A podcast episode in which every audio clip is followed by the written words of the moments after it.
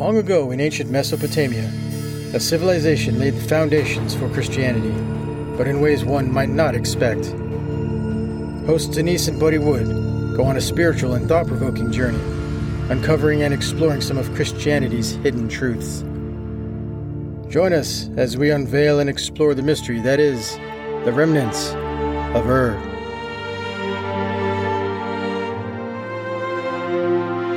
Welcome to Remnants of Ur. My name is Denise Wood. And my name is Buddy Wood. In the last five episodes, we did a thorough review of Christ's Sermon on the Mount.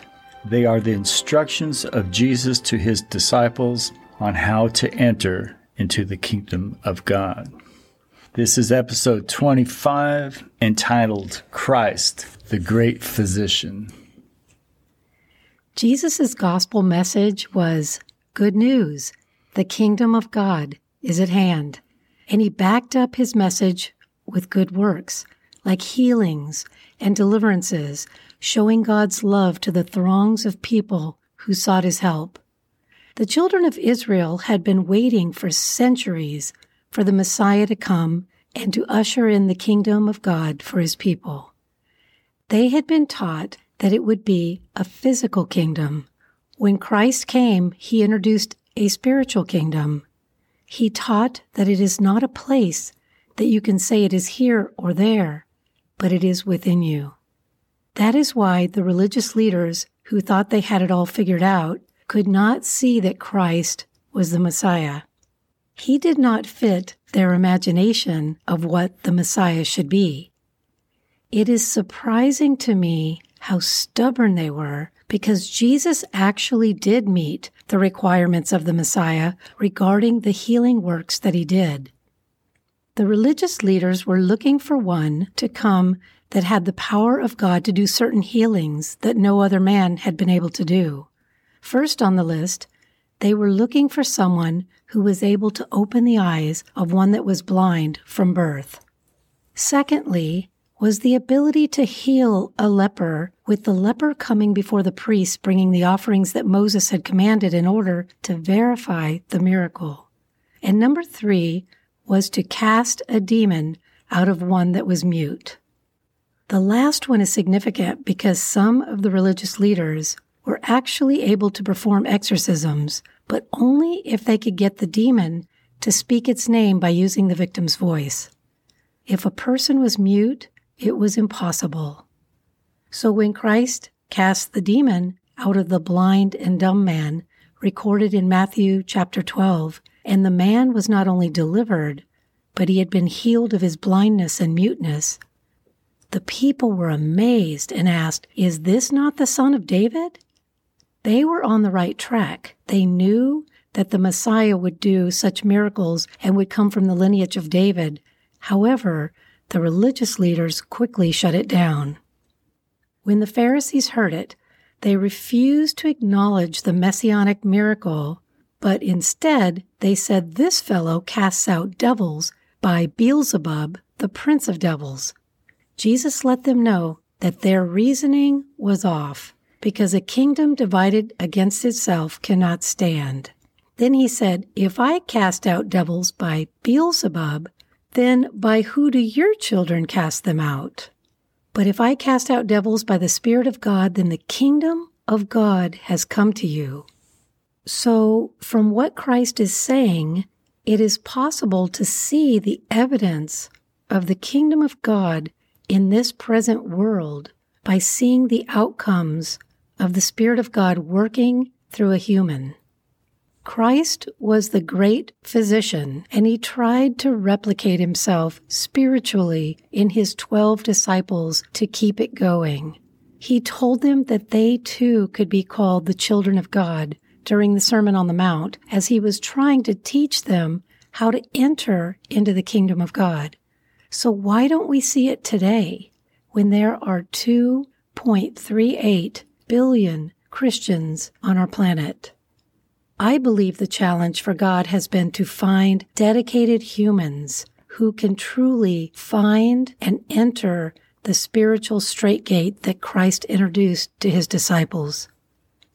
In a previous episode, I pointed out that the kingdom of God or kingdom of heaven, as Matthew calls it, was mentioned 85 times in the Gospels and only 28 times throughout the rest of the New Testament.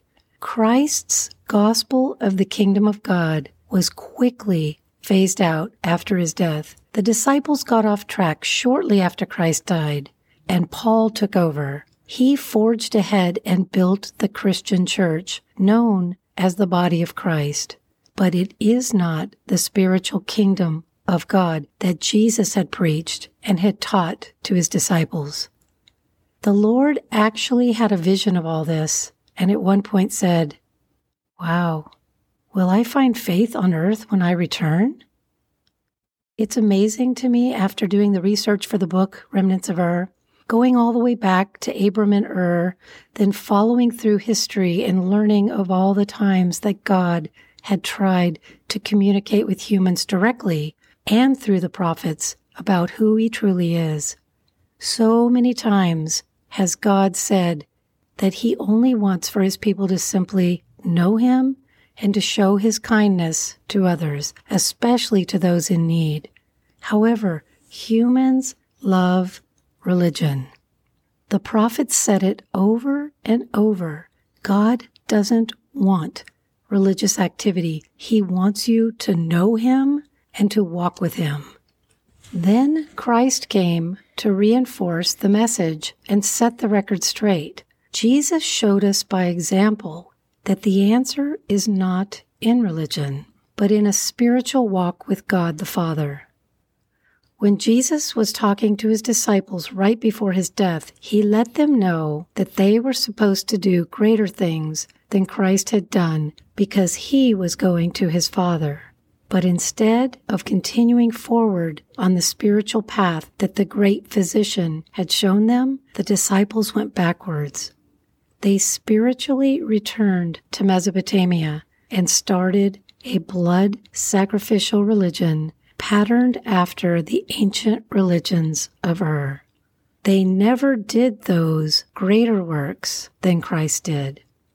I'm in awe of God's patience and loving kindness, and thankfully, He hasn't given up on us. Isaiah put it best in chapter 1, verse 9 Except the Lord of hosts had left unto us a very small remnant, we would have been destroyed like Sodom and Gomorrah. This is serious stuff, and it is time for the ones who are called to seek the kingdom of God first and to get back to the words of Christ rather than the teachings of Paul. Think about it. We have the very words of the Messiah. So why would we follow another person's teachings that sometimes contradict the words of the Lord? Here's just one example. In Matthew 16:24, Jesus said, if any man will come after me, let him deny himself, take up his cross, and follow me. Then in verse 27, the Lord says, For the Son of Man shall come in the glory of his Father with his angels, and then he shall reward every man according to his works.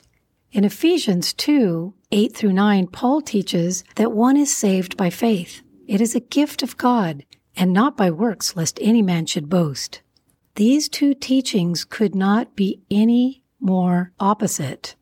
And it is Paul's teachings that the doctrine of the Christian church is built upon, not the teachings of Christ. When Christ was alive, he attempted to pass on the mystery of the kingdom of God to 12 men, his disciples. And there was a very good reason for why he did this. The key to understanding the Lord's reasoning can be found in the physiology of the healing process of a wound. So, in teaching about the kingdom of God, Jesus used parables which kept the true meaning hidden from the multitudes. Only in private would he explain the meaning of each parable to his disciples. Just recently, God showed me why. The stronghold of religion had caused a wound to humanity, and the spirit of religion was the bacteria and decay causing the wound to become horribly infected. Jesus was the great physician who cleaned out the infection as well as he could in the short time that he had and applied the oil of the Holy Spirit to the wound.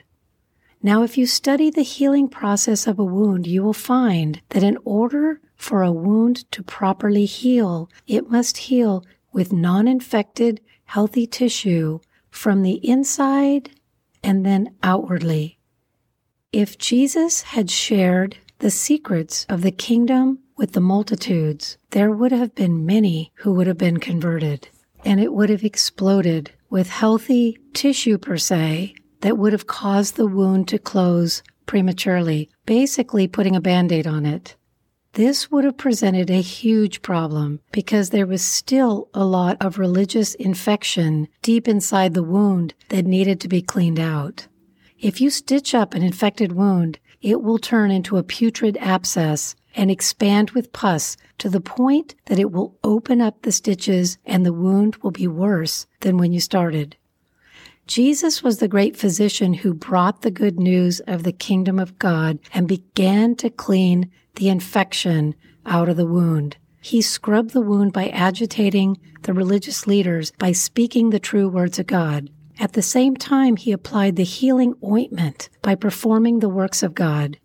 However, his time as the great physician was cut short when he was executed, and his apprentices did not properly learn the craft and carry on his mission. So now here we are 2,000 years later, and we have not seen the words of Christ come to pass. We still have yet to see his disciples do greater works than Jesus did. Yet we have a huge religious structure called the body of Christ that doesn't even remotely resemble the Messiah. Isaiah sums up the body quite well when he says it in chapter 1, verses 5 and 6. The whole head is sick and the whole heart is faint. From the sole of the foot even unto the head, there is no soundness in it, but wounds and bruises and putrefying sores. They have not been closed up, neither bound up, neither mollified with ointment. Isaiah was seeing the body of Christ in its dying state, literally being destroyed by the infection of religion. The purpose of the death of Christ was to show us who the enemy is and to redeem us from religion, thus connecting us with our Father God. The great physician was murdered by ones who did not want to be healed from their purulent religious existence. And the body of Christ is in the same state today as they were. God is calling his people to come out and wash themselves from the religion of Christianity and to know Him.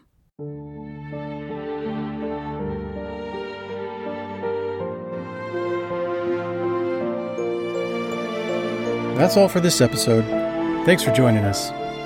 If you're interested, our book, Remnants of Ur, is available on Amazon. If you have any questions or comments, our email is remnantsofur at gmail.com.